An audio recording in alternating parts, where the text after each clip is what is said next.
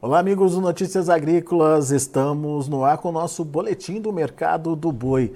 O mercado que segue pressionado aqui em São Paulo, pelo menos, a gente tem visto aí uma pressão intensa dos frigoríficos, tentando inclusive impor patamares menores de preços, menores do que os que já estão sendo pago, pagos atualmente que em torno aí dos, dos 240 reais por arroba. A gente vai entender o que está acontecendo com o mercado, por que esse mercado virou né, em pleno momento de é, falta de animais, ou pelo menos de entre safra aí, é, se, se consolidando, o que está acontecendo, por que, que é, esse mercado está trabalhando dessa forma. E quem nos ajuda nesse entendimento é o meu amigo Gustavo Figueiredo, lá da Radar Investimentos, está aqui com a gente no vídeo já. Seja bem-vindo, viu, Gustavo? Obrigado uh, por estar tá aqui com a gente e ajudar a gente a entender essa dinâmica de pressão que não para, hein, Gustavo?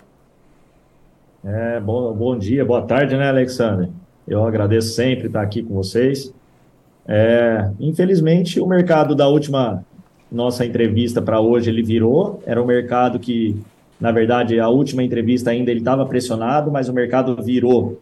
O, sobre mercado externo, a gente continua com a mesma leitura, onde é uma, um mercado estabilizado, não tem uma pressão altista em relação à China mais, a demanda lá bem, ela reduziu e os preços reduziram e continua o mesmo cenário, né? A gente exportando aí 7,5 a 8,5 mil toneladas dia, o que chegou a, a gente atingiu aí nos maiores patamares 10 mil toneladas dia, né, isso aí reduziu, então a pressão altista, a, a última alta que nós tivemos não foi o mercado interno que impulsionou isso, foi mais o mercado interno que impulsionou, tanto, Alexander, que no período de junho, os frigoríficos que faziam aí uma exportação, aí que tem aí um, uma carteira de 80, chegou até 85% de mercado externo, ainda mais voltado para a China, que são os frigoríficos exportadores liberados para a China, eles passaram, num período de junho, a exportar na casa entre 50% e 60% só, e o restante virou para o mercado interno. Por quê? Porque a margem do mercado interno estava melhor durante o período de junho.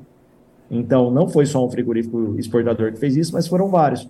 E aí o mercado saiu dos 240 de mínima, que a gente atingiu ali até final de, de abril, maio, em maio para a virada de junho. Junho nós tivemos um respiro muito forte, impulsionado pelo mercado interno, e que nós chegamos aí numa arroba de 260 no mercado físico. E mercado futuro, nessa hora, ele criou um ágio, as telas aí para de agosto até outubro superaram os 260, até julho superou 260, atingindo 265, 268 até, por sinal, outubro, né, Alexandre?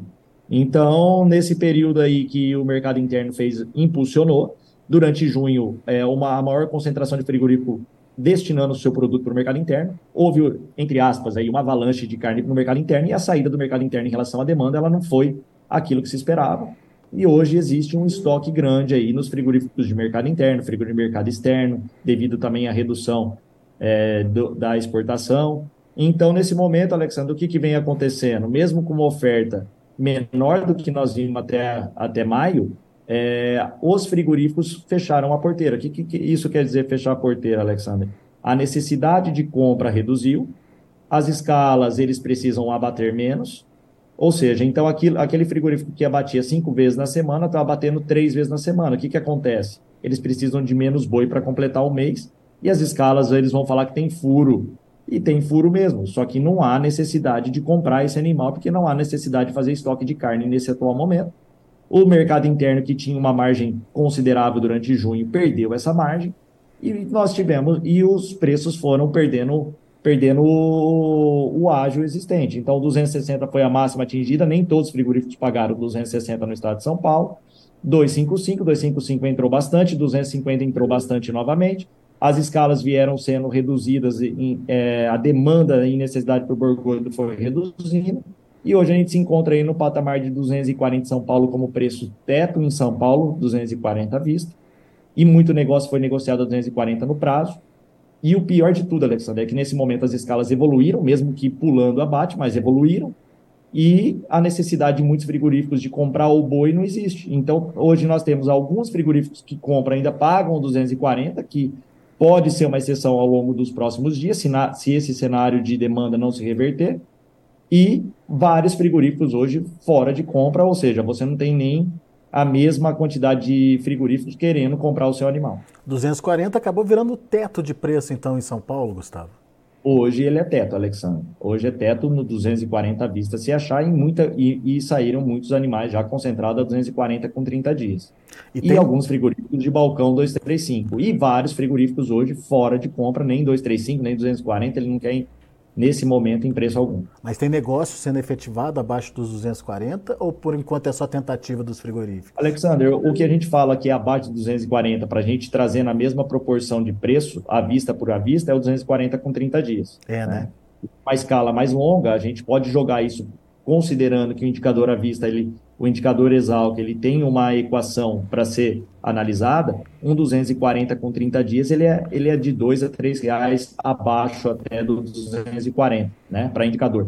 Isso, e ainda alguns negócios são na folha de pagamento, ou seja, isso o, o 240 realmente é um 240 para indicador, porém tem muitos negócios ainda que a, a, os preços são 240 para descontar o fundo rural ainda. Ou seja, é 240 menos 1,5%, menos a, o, a, o período né, de, a, de recebimento, 7, 8, 30 dias, e menos a escala. Quanto maior a escala, menor também, maior também é o desconto sobre o preço existente para transformar isso em indicador CPE.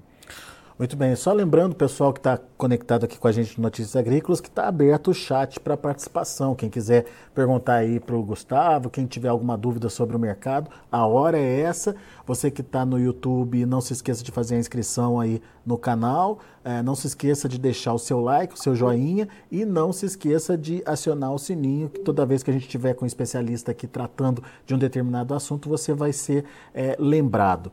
E, Gustavo, é, para agravar esse quadro de oferta, né? que é, acabou ficando estocada em forma de carne, que acabou é, é, sendo estocada em forma de aumento, mesmo que com buracos, como você disse aí, é, é, nas escalas, né? Você tinha me falado que tem escala hoje para até meados de agosto, é isso mesmo, Gustavo? É, hoje se a gente pegar, tem frigorífico já que praticamente nem participa muito da amostra de preço diária, por quê? Porque é muito é muita parceria. Então, esse frigorífico em específico, que tem muita parceria, ele está fechado até o mês de agosto, ou seja, os bois estão colocados na escala é, com preços definidos ou, ou contratuais, CPEA mais um algum prêmio para esses tipos de parcerias grandes, né, com volumes grandes, ou utilizando o mercado futuro, que é o boi a termo. Como o mercado futuro nos últimos dias deu preço, ou seja, quando o mercado físico bateu 260 aí no mês de junho, o mercado futuro gerou um ágio 265, 266, 268. Houve muita trava de preços de negócios nesse preço para os meses futuros, né? tanto agosto, setembro, outubro. Então, esse, alguns frigoríficos específicos que fazem esse tipo de negociação estão com a escala aí praticamente tranquila ao longo de agosto e quem sabe até para os outros meses, né? É, pois é. é. Então tem frigorífico fechado no mês de agosto. A maioria dos frigoríficos aí que estão comprando ainda, que compram no balcão e não tem esse tipo de negociação e reduziu a parceria com esses grandes confinamentos, esses já compram para metade de agosto em diante. Alguns estão fora de compra e quem está fora de, ah, e quem não está fora de compra está comprando, mas sem preço, só realmente é, agendando o abate aí de metade de agosto para frente. É. E eu ia colocar o seguinte, além desse, dessa questão da oferta, né, se, se esticando aí, é, a gente tem uma demanda que tradicionalmente julho é menor também, né, Gustavo, por conta das férias, né? Exatamente. Esse é um dos pontos aí que pode ter acontecido que a, a sobra de carne no mercado interno, ou seja, a demanda piorou. Isso com certeza que é um mês de férias escolares, né? Muita gente sai aí dos seus da sua casa, vai viajar e, e sempre aí, né, Alexandre, isso aí é histórico, esse período aí sempre ele foi foi complicado aí para o mercado interno em relação à demanda. Alguma expectativa de reabilitação aí dessa demanda para agosto, Gustavo? Alexandre, o que tem para agosto que gera um, uma esperança, é um cenário positivo, né? É o seguinte, tem realmente a volta às aulas, uma recomposição de estoque, seja o que for, né? E nós vamos analisar isso aí na virada do mês. E também, é, se isso ocorre, os frigoríficos voltam a bater um pouco mais cheio as suas escalas e talvez eles tenham que trazer aquela escala que está para frente, com mais com furo nas escalas aí do início do mês, e eles precisam, eles vão precisar, se isso ocorrer, uma, uma, uma melhora da margem de mercado interno, eles vão ter que recompor essa escala trazendo ela de trás para frente. E aí a necessidade, vai ter um dia aberto ali que, é, que eles vão falar que era um furo, que alguém desistiu de uma escala, e aí os preços aí a gente vai ver se ele se reequilibra aí nesse início de agosto. Esse dia, é o ponto positivo. Tem o dia dos pais também, né? Que costuma trabalhar. ser um ponto bom segundo, de consumo, né? O segundo domingo de agosto, é, então volta às aulas, dia dos pais, e escalas aí com furo.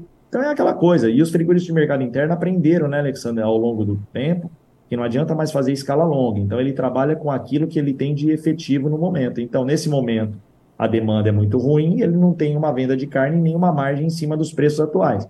Ele sai da compra a partir do momento. A partir do momento que volta a margem, volta uma procura, vê que a, o, a carne está tá girando novamente, que os estoques estão reduzindo para equalizar tudo isso. É, e o outro ponto é que, já que você está batendo menos carne, lá na frente, daqui uma, duas, três semanas, você vai ter um reequilíbrio aí dos estoques de carne para poder sustentar os preços e não ver mais uma queda do preço no, no cenário interno. Isso aí são pontos que podem trazer aí um, um, um stop, vamos dizer assim, ou um ponto onde ó, o piso do boi está aqui e daqui para baixo não vem mais. A partir do momento que encontrar esse piso, a gente começa a trabalhar num cenário de alta ou um cenário de equilíbrio. É, pois é. O problema é chegar nesse ponto, né, Gustavo? É, enxugar todo esse estoque, é, primeiro de carne, depois reduzir as escalas, até chegar a isso leva um tempo, né? leva um tempo aí de duas, três semanas, 30 dias, né, Alexandre? É. Assim como é a alta, né, Alexandre? Quando a gente não sabe até onde vai, né? Até onde vai encontrar oferta, ocorre para baixo. É como fala, vou pegar a faca caindo, ninguém sabe, né? Eu vou entrar na frente de uma alta, mesmo eu achando que lá na frente vai cair, ninguém sabe aonde para. Então, a partir do momento que o cenário físico começa a nos mostrar a tendência, ah, comprou muito boi a 260, ó, não vão pagar mais e já recuaram cinco reais. Pô, aqui é o teto. Beleza, sabemos onde é o teto, sabemos até onde foi. Agora, quando começa o mercado, o cenário inverso, também é verdadeiro. Onde vai parar? Pode parar 235, 240 que nós estamos conversando hoje e ser o, a baixa é, do período? Pode. Agora, pode continuar para 235, 230? Pode. Aí vai, a gente vai fazendo a leitura do cenário aí dia a dia, semanalmente, mensalmente, e analisando tudo que vem, porque e Cada virada... hora é, um, é, uma novidade, né? Virada... Nós temos o dólar, né, Alexander, que não para aí de cair, ele foi um, um ponto importante para baixo, que gera uma pressão é, sobre commodity no geral. Então, Sim. nós temos uma comida mais barata para segundo semestre, onde gera um boi de 250, 260, gera margem na roupa produzida, né, Alexandre? Então, nós temos um cenário aí que não é um cenário, se subir também, não é um cenário mais explosivo, né, Alexandre, nesse momento. É, pois é.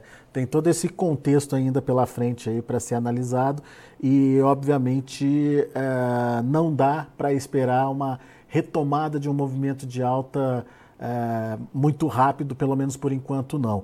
Agora, o, o, o Gustavo, tem um agravante aí também no que diz respeito à demanda, que é a concorrência com as demais proteínas, né?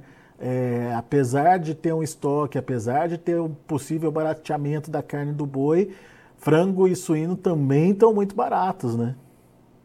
É, até, é até legal você tocar nesse assunto. Eu não sou muito de, de ficar analisando, não, mas lógico, a gente analisa o gráfico em preço em relação a preço, né? Quilo, né? Mas eu tava, eu tô com uma visita em casa e um do, do das, das visitas amigos nossos, eles trabalham num frigorífico grande de, de aves na, no Paraná.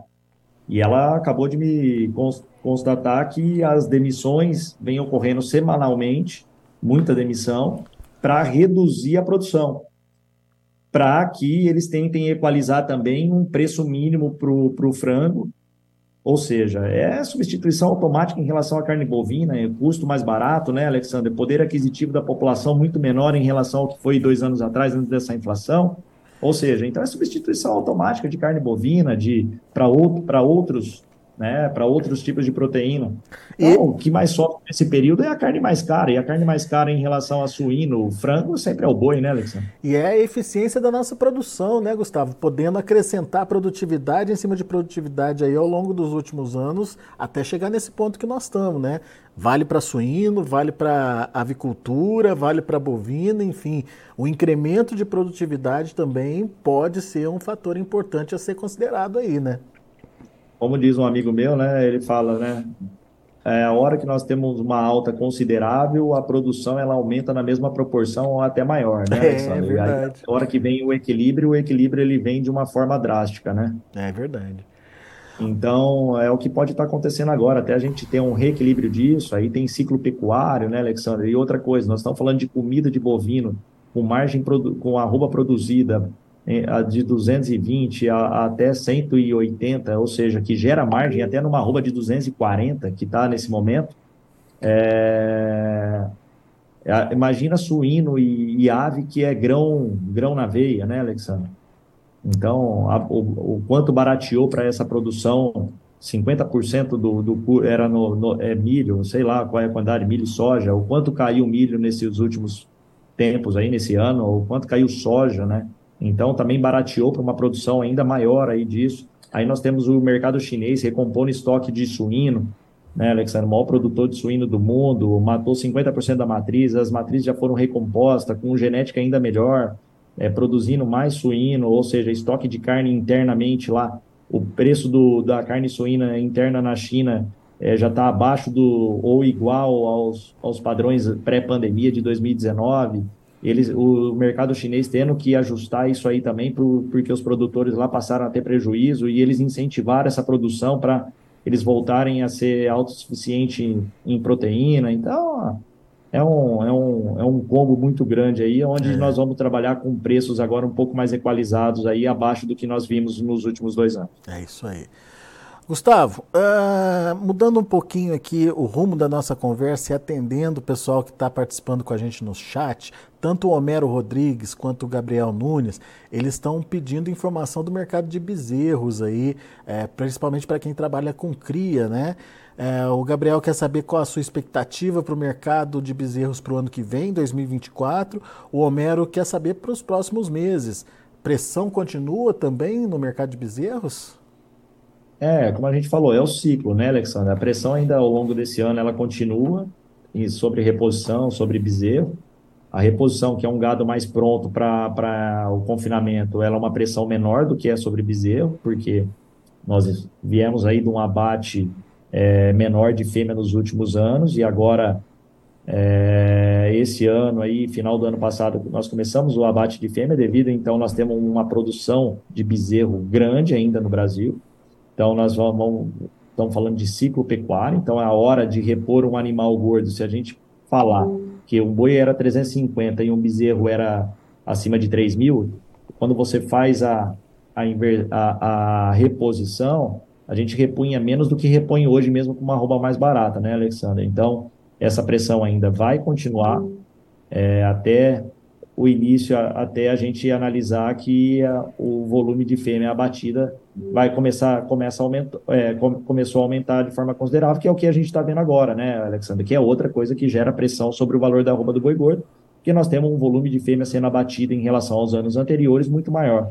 Né? Por quê? Porque o preço da, do bezerro caiu, a margem da cria diminuiu, então tudo aquilo que é vaca vazia vem para o abate nesse momento. Então ela começou a aumentar o ano passado, vai ser grande esse ano ainda o abate de fêmea e tende a ser grande 2024, onde nós vamos ter um reflexo pós-2024 de menor fêmeas é, criando, com menor produção de bezerro, e assim bezerro volta a ter uma sustentação nos preços e até valorização. E então, até... ainda para os próximos 24 meses, eu acredito ainda que não vai mudar em nada em relação a essa pressão, uma pressão altíssima sobre a cria. É. Alguns estados têm uma, um preço diferenciado, mas quando a gente pega São Paulo, outros estados aí para cima, é, o preço do bezerro está muito aquém e a, e a troca de um boi gordo por um bezerro hoje ela é muito melhor do que foi dois anos atrás. É, e o próprio abate de fêmeas acontece como é, forma do pecuarista ajustar as contas, né, Gustavo? Ele vende aí essas fêmeas aí, deixa de produzir bezerros aí justamente para meio que equacionar ali uh, o prejuízo que ele vem tendo. É, e o bezerro, quando estava lá 3 mil, até a fêmea que não pariu naquele ano, ele estava segurando, né, Alessandro? É. Depois, se nasce no outro ano, não tem problema, porque a margem estava grande, né? É. Quando a margem do bezerro cai, sai de 3 mil e pouco, para volta para 2 mil, 1.800, a margem do pecuarista, e que ainda tinha, o que demorou para cair ainda, né, Alexandre, foi a alimentação, a alimentação ainda demorou para cair, que a reposição caiu primeiro. Agora não, agora vem tudo se equalizando, começa a melhorar a conta de todo mundo. mas aí ele tinha que, que desfazer daquilo que não, não criava mais, que não produzia mais, ele tinha que desfazer até de um plantel maior, que ele estava vendo sua margem reduzir, para reduzir custo da propriedade. Então, agora. E outra, e nesse período de alta de boi, seja do que for, né, Alexandre? Boi, é imóvel, entra muita gente que não é do ramo, né, Alexandre? Querendo aproveitar aí e, e seguir também nesse caminho, aproveitar esses ganhos do período. Então, entra gente que não tinha, então a produção aumenta de toda forma, né? Aumenta em número de, de, de vaca para cria, bezerros desmamados pós um ano, e ela começa a aumentar, e aí é, gera um descontrole ali, uma oferta muito excessiva que depois que, como nós colocamos, a hora que vem o equilíbrio, o equilíbrio ele vem um pouco mais forte. Isso aí. Gustavo, pessoal lá do Confinamento Santa Cecília, o Gustavo Polizelli está mandando boa tarde aí para você. Ah, o Gabriel faz a seguinte pergunta. É, vejo falando sobre a demora para conseguir escala e sobra de carne. É, mas ao mesmo tempo vejo falar que os confinamentos estão com baixa lotação. Será que a alta será apenas em 2025 ou já em 2024? Alexandre, o que aconteceu sobre confinamentos com baixa lotação? Assim, hoje, hoje a concentração de boitel é muito grande, né, Alexandre? E esses boi, o boitel, ele ficou é, o pecuarista até que médio, ele prefere o boitel porque ele saiu do custo é, fixo dele da propriedade, ficou mais fácil para ele trabalhar. Só que nesse momento que a comida caiu, o Boitel estava com uma comida comprada muito cara do passado, porque ele vem com estoque de um ano, um ano e meio, né? Então, o que aconteceu? O Boitel não conseguiu equalizar esse preço da arroba produzida com essa queda da arroba nesse momento. Então, o que, que aconteceu? Ficou inviável você mandar animais para o Boitel porque a roupa produzida era acima do valor de mercado, não gerava margem na produção do cara. O que, que aconteceu? Muitos médios produtores passaram a comprar comida própria. Por quê? Porque a partir do momento que ele não tem estoque de comida e ele estava comprando a comida dele com novos preços, com essa nova remarcação de preço, a roupa produzida dele dentro da casa era muito maior. Né? Então, teve sim um período que os boitéus ficaram com dificuldade de originar esse, esse animal para encher o seu confinamento. Né? Só que isso aí ele muda de mão. Não é uma coisa que some, esse boi sumiu do mercado, não, ele mudou de mão. O próprio pecuarista que não mais confinava ou que não fazia um semi-confinamento em casa passou a confinar. E esse ano nós tivemos um período de chuva muito é, extenso. Né? Então, todo mundo tem uma, um facho lá para colocar com uma comida, todo mundo tinha alguma coisa, e é fácil essa transferência aí para um volume, lógico, menor, mas você soma, eu produzindo 500 cabeças, o outro mil, o outro mil, o outro 500, o outro 200, o outro 300, esse 40 mil boi que era para estar no boitel está na, tá dividido, pulverizado na mão de vários pecuaristas. E daí fica mais ah. difícil de, de saber também, né, Gustavo? A gente vai saber, saber na hora que, que chegar... Agora, o que, que acontece? Com a nova compra dos boitéis, ajustando seus preços de arroba produzida, esse, esse animal começa a voltar para esses caras que são especialistas. Os caras são bons no que fazem, em nutrição, eles são bons. Só estava então, hoje, com o estoque é, caro. Hoje né? a gente já pode falar de uma roupa produzida no Boitel de 240 reais, né? Então, e que vai ajustar ainda mais ao longo do tempo, Alexander, até o final do ano. Uhum. Tende a ajustar isso aí, tende a cair mais ainda esse, esse custo. Por quê? Porque eles estão fazendo um médio em cima do estoque passado deles. Eles estão trazendo isso aí para baixo para ir reduzindo o prejuízo que eles têm na comida, né? Então, você imagina, 240 arroba produzido, o pessoal conseguindo comprar arroba de um boi de reposição de 240 abaixo e o mercado futuro perto de 270, isso gera margem na veia, renda fixa na veia acima do, da, de Selic de 13% ao ano. É. Né? Ah, então, o... é, é, com certeza, ali na frente, nós vamos ter uma produção maior aí de setembro a dezembro do que a gente tem hoje. É. O Antônio Silva disse que a gente não pode desanimar, tá certo, Antônio. E o Ronaldo quer saber a, a sua previsão para confinamento agora em 2023. Será que a gente vai ter o mesmo volume que 2022? O que, que você Alexandre, tem ouvido falar? Se a gente tiver o mesmo volume de 2022 com uma demanda menor, nós estamos fritos, né? É. Então, é, aí nós estamos fritos porque a demanda reduziu e se a gente tiver o mesmo fluxo de oferta, complica ainda mais. Mas a questão sobre é, o comentário que eu acho muito importante frisar é sobre essa questão de desanimar. Aí é que é o ponto, Alexandre. Ninguém está desanimando. Nós estamos falando que os preços não estão iguais eram passados, só que as margens existem. Entendeu? Por exemplo, nós estamos falando de uma roupa produzida de 240 abaixo. Se for fazer em casa, é uma arroba mais próxima de 200. Com futura 260, nós estamos com margem na lua ainda, Alexandre. É. Né? É. E se a gente comprar uma reposição hoje, um bezerro hoje, abaixo de dois mil reais aí, nós estamos falando que nós vamos levar estoque para 2024, 2025, onde o ciclo pode estar invertendo, com uma roupa muito mais barata do que a gente comprava o ano passado. Então, não é a hora de desanimar, é a hora, talvez, agora sim, de fazer um estoque que nós estamos vendo a roupa é, comercializada muito barata. E não fazer estoque quando a roupa era 350 com bezerro de 3,500. Né?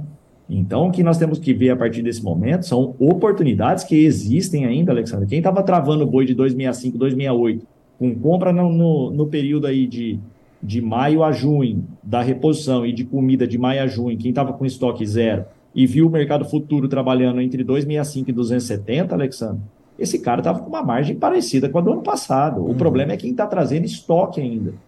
Tá? É. Agora, se a gente falar das margens, de você entrar na, na atividade hoje e trabalhar bonitinho, rediano, trabalhando com um preço mínimo, defendendo, usando mercado futuro, usando seguros de valor mínimo, tudo isso, a gente trabalha hoje com margem dentro da produção, dentro da atividade. Não é uma atividade que virou zero, saiu de, de, uma, de uma margem aí de mil reais por cabeça e virou zero. Não. A gente vai ajustar a margem também. Não é mil, que era mil, mil e quinhentos, que eu estava acostumado a ganhar na alta sem trava. Mas nós vamos continuar trabalhando aí com 500 reais por cabeça tranquilamente. Sem prejuízo, né? O, Exatamente. O Homero ele faz um desabafo aqui. Será então que ser produtivo e eficiente na produção é um péssimo negócio? Pois abaixa o preço e inviabiliza a produção? É difícil entender esse país. Na verdade, não, né, Gustavo? A eficiência aí do produtor é que vai fazer ele é, dar a volta por cima aí desses momentos de crise, né? Nós acabamos de colocar sobre eficiência, né, Alexander? Desde que você também esteja alinhado ao mercado onde você trabalha com defesa, né, Alexander? Que você está disponível hoje, está aberto para todo mundo, tanto defesa do valor da comida, defesa do valor da roupa. O que você não pode e, e, e, o que o mercado não aceita mais, Alexander, por que, que eu falo que ele não aceita mais? Porque antigamente a nossa, a nossa volatilidade do mercado de boi ela era de 1%, só que 1% sobre 100 reais era uma coisa. Hoje se a gente trabalhar aí hoje mesmo, ó, o mercado futuro está caindo aí perto de 1% todos esses dias, né? 1% sobre, sobre 250, 350 que chegamos, é outra volatilidade. Então, um boi subir 10, 20 em um mês, hoje ele é normal. Então, a gente não pode mais deixar de trabalhar com, a, com o mercado futuro devido a essa volatilidade existente. Nós saímos de uma margem negativa para uma margem positiva em 30 dias, né? Agora, quem está fora do mercado futuro, produzindo mais de mil cabeças mês, ou até menos, dependendo, cada um com, sua, com o seu tamanho, você pode travar aí 20 bois numa vez só. Você não precisa ter mil bois para usar mercado futuro para travar, ou para defender um valor mínimo, ou defender um custo de produção. Né? O que não dá para permitir mais é no século XXI uma volatilidade de 3% a 5% num dia do boi gordo e você não ter nenhuma defesa e não olhar mercado futuro. Né? Você não pode olhar o mercado futuro e trabalhar na, na fazenda só para olhar o mercado futuro e não fazer nada. Hoje o mercado, infelizmente, não permite mais isso, ainda mais no mercado onde, onde nós estamos usando grandes tecnologias, é, seja no confinamento, seja na agricultura, seja onde for. É. Só para a gente finalizar, Gustavo, tem várias outras perguntas aqui, mas o, o, Gabriel quer saber das exportações, como é que andam as exportações e o que esperar agora para o segundo semestre, principalmente, né? Então, Alexandre, sobre exportação, é aquilo que nós falamos. A gente chegou a atingir aí 10 toneladas é, por dia durante 2022, onde a gente chegou aí num, numa exportação de praticamente aí, ó, entre setembro e outubro do ano passado, 200 mil toneladas, 203 mil toneladas mês, né? Hoje nós estamos exportando aí, esse mês, nós estamos com uma previsão de 165 mil toneladas, né? Ou seja, a gente está saindo de 10 toneladas dia exportada para 7,5 a 8,5, que é o que a gente colocou aqui, devido à questão da China, já está equalizado a, a sua questão de proteína, né, produção de suíno, como a gente bem colocou e a gente está repetindo agora. Ou seja, vai reduzir mais do que isso, Alexandre? Eu acredito que não, eu acredito que a gente vai agora ter uma demanda equalizada e estabilizada, mas nós vamos voltar aos patamares que foi o ano passado? Não, então nós estamos equalizando tudo, nós estamos equalizando produção, nós estamos equalizando a demanda externa, a demanda interna, e o problema de demanda interna, aí vem a substituição de outras proteínas mais baratas, que é o que nós acabamos de colocar, o frango caindo, e aí vem a questão de substituição. Então, nós vamos ter uma volatilidade grande na, no boi gordo daqui para frente. Isso aí está lógico, isso aí que agora nossas oscilações não são mais de um em um, igual o boi subia antigamente. Hoje, cada queda ou cada alta é sobe 5, cai 5. Por quê? Porque o boi sai de 240 para 245. O boi sai de 240 para 235. Ninguém testa mais o intermediário, né, Alexandre? Isso aí. Gustavo, meu caro, muito obrigado é, pela participação, pelas respostas aí é, aos internautas. Aos internautas também o meu agradecimento, afinal de contas é sempre bom poder fazer é, essa troca de, de, de, informação, essa troca de opinião aí, para que a gente também é, entenda um pouquinho do que o produtor, o pecuarista está passando e está pensando. E você, Gustavo, você é nosso convidado sempre aqui, sempre que tiver é, disponível aí aparece para a gente bater um papo e trocar uma ideia sobre esse mercado uh, que está tão complexo ultimamente, né? Quando a gente acha que vai acontecer uma coisa, muda de rumo, todo mundo é, encontra aí alguma coisa diferente, enfim, a gente precisa dessa, desse acompanhamento diário realmente para tomar decisão mais eficiente uh, para a atividade, né, Gustavo? É isso aí, Alexandre. Você é de casa aqui também, estamos juntos, somos amigos além de tudo, então, precisando, você sabe que pode contar comigo sempre. Agradeço boa. também os convites aí de vocês. Valeu, um abraço para você, até a próxima, Gustavo. abração, uma boa semana a todos. Tá aí, Gustavo Figueiredo, Radar Investimentos, aqui com a gente, trazendo as informações do mercado do boi. Vamos passar rapidamente os preços de olho na tela. Você acompanha comigo o julho caindo 0,14% a R$ 243,65. Isso lá na B3, Mercado Futuro, mercado ainda em andamento. Agosto, 239 reais, queda de 0,79%. Olha o outubro, 240 reais, caindo 0,56%. Indicador CPE subiu ontem 0,3% a R$ 247,10 o indicador CPEA é, traz aí a média das negociações no estado de São Paulo. São os números, portanto, do mercado do boi. A gente fica por aqui. Agradeço a sua atenção e a sua audiência.